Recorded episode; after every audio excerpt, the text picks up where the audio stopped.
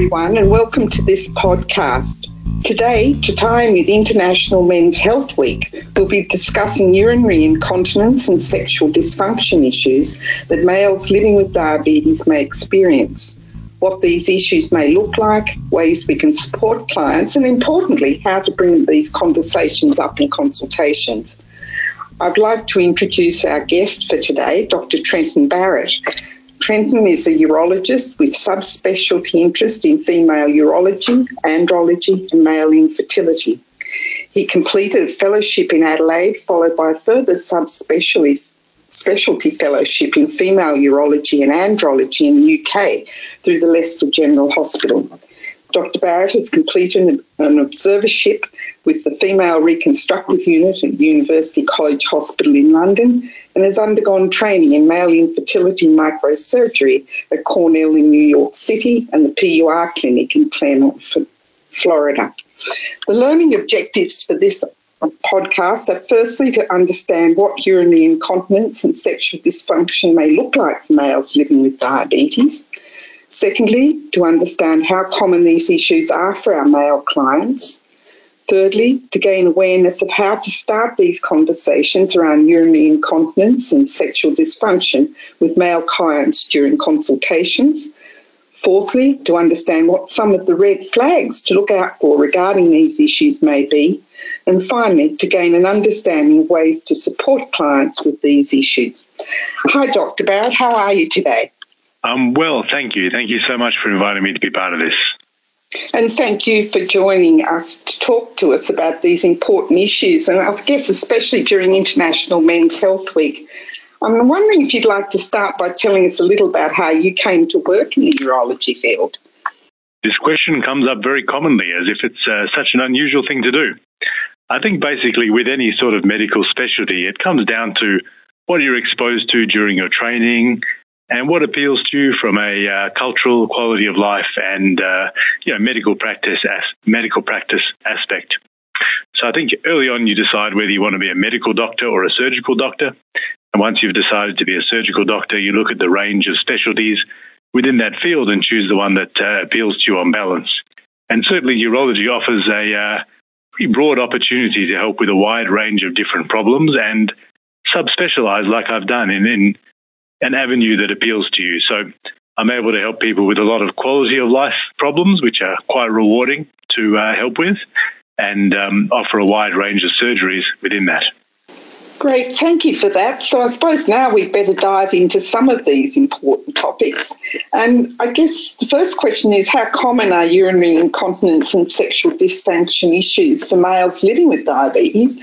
And are there any particular age groups or demographics that may be more affected?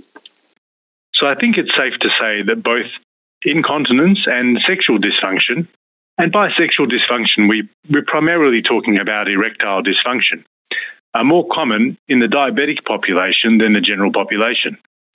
Now, both of these problems are, you know, to, to a degree common in the general population, so you can appreciate the scope of the problem. Incontinence is probably a bit less common in the general population than erectile dysfunction, but Looking at erectile dysfunction, there's a commonly quoted figure of 50% of men by the age of 50, which is probably overstating things a bit. But with diabetes causing damage to nerves and blood vessels, this number is probably realistic and perhaps even more so. The groups that might be at more risk are people with poor diabetic control. Uh, with increasing age in both the diabetic and general population, these problems become more common and other comorbidities as well that could um, could lead into poor urinary control or um, erectile dysfunction would play a part. Thank you for that. So, I guess my question is what might these issues look like? Um, what symptoms or experiences might clients be going through in dealing with these issues?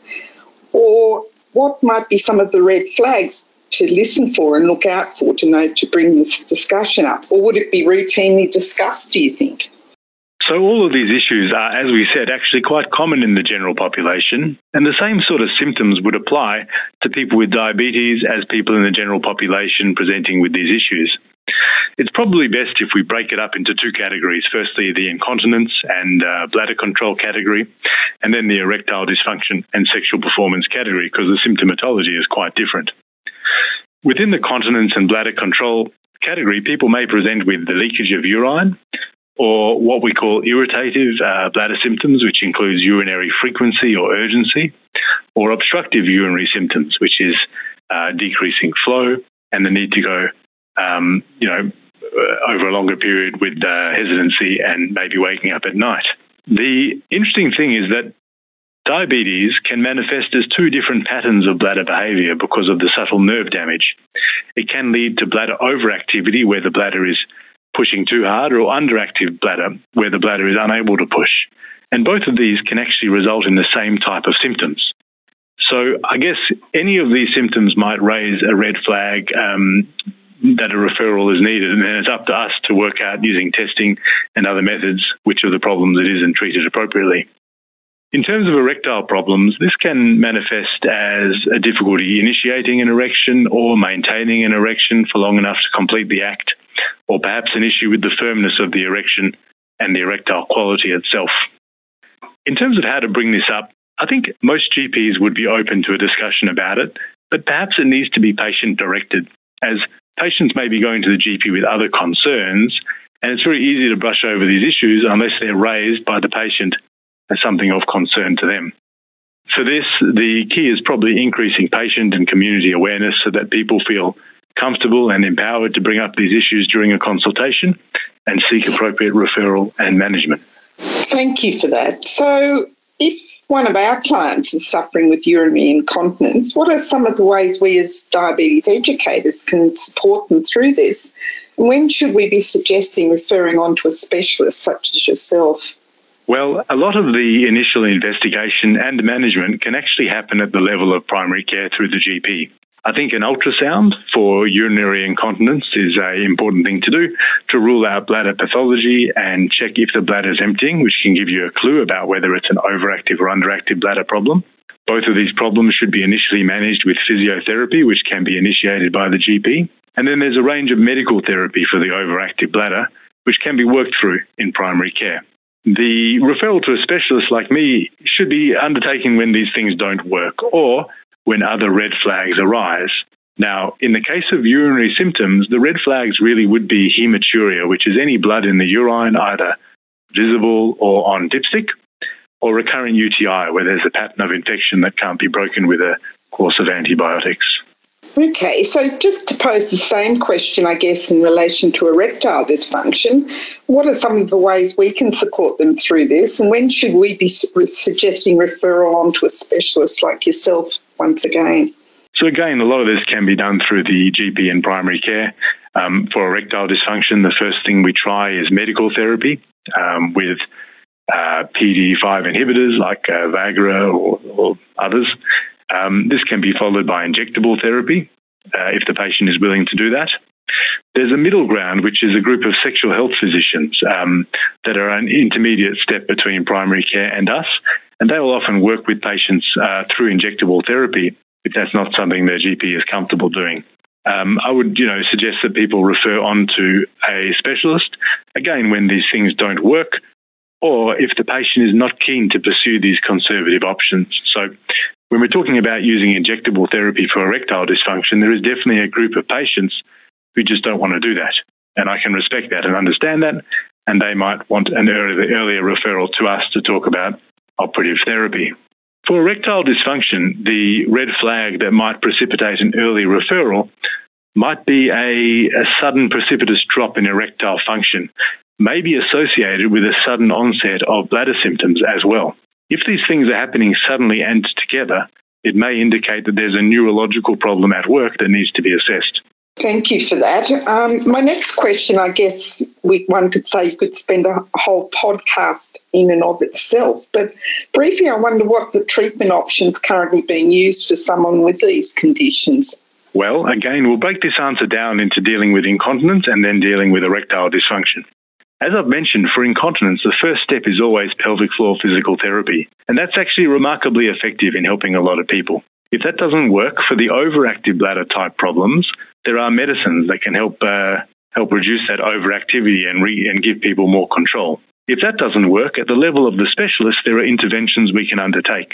And for the overactive bladder, that might come down to using Botox injections to um, reduce the overactivity, or using a form of neuromodulation, which is an implantable device that provides electrical stimulation around the nerves that control the bladder to remedy the problem.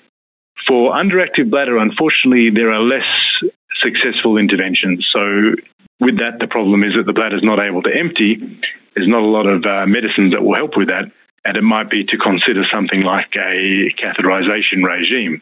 The last type of problem is a stress incontinence picture, which happens when there's leakage of uh, urine with coughing, sneezing, or laughing.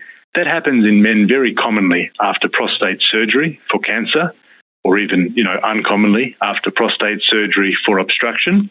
And for that, so in terms of surgery, we can offer different slings and prosthetic devices to reduce the degree of incontinence. For erectile dysfunction, medication is the first step, and we'd like people to cycle usually through a number of different medical options to see if any of them will work for them. And then they move on to either using injectable therapies or vacuum devices to uh, generate a mechanical erection. Or, like I said before, if they're not comfortable with this, we can offer a surgery called a penile implant, which involves implanting a inflatable cylinder within the penis to generate erections on demand that are reliable and concealable when the patient doesn't want them. Thank you for that. And I guess a very important question. I mean, obviously, these can be quite tricky or uncomfortable issues or topics to discuss. Do you have any tips or advice for our CDEs in bringing up these discussions during routine consultations, for example? Well, I think the fundamental key here is simply to ask the question. And I think the more confident we are as practitioners in asking the question, the more comfortable patients are in answering it. And certainly, my experience has been that once the question is asked, patients are overjoyed to talk about it because it's often something that's actually been weighing on their mind, these sort of, you know, embarrassing problems that they perceive as being taboo in some sense. They really want to talk about it. So I think once that door is open for them, they're very happy to discuss them, and we shouldn't be uh, hesitant to do that for them. One thing that I find useful in my practice is to use questionnaires to allow patients to flag issues in a non confrontational manner. There are erectile dysfunction questionnaires as well as incontinence questionnaires that can help with this. Lastly, I guess I'd like to ask you what your most important take home messages might be for our CDEs on this topic. Now, are there any resources that would be helpful to link clients to? Because we can put these up on our learning management system for members to access as well. Well, I guess the take home message from this discussion should be that these problems are common, yet they're not commonly discussed and even less commonly treated appropriately but they prove to be a massive quality of life burden for the people living with them.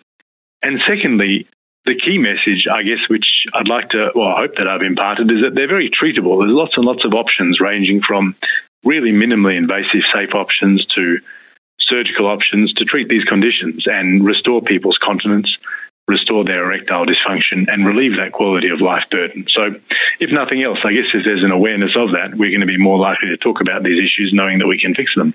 In terms of resources, uh, continence.org.au is an excellent continence resource. Erectile dysfunction is probably a little bit harder to pin down. I've tried to write good resources for patients on my personal website for my private practice, which is Perth Urology Clinic.au, um, or some of the producers of these devices, which is Boston Scientific or Coloplast have good resources, including pictures, videos, and diagrams on their websites.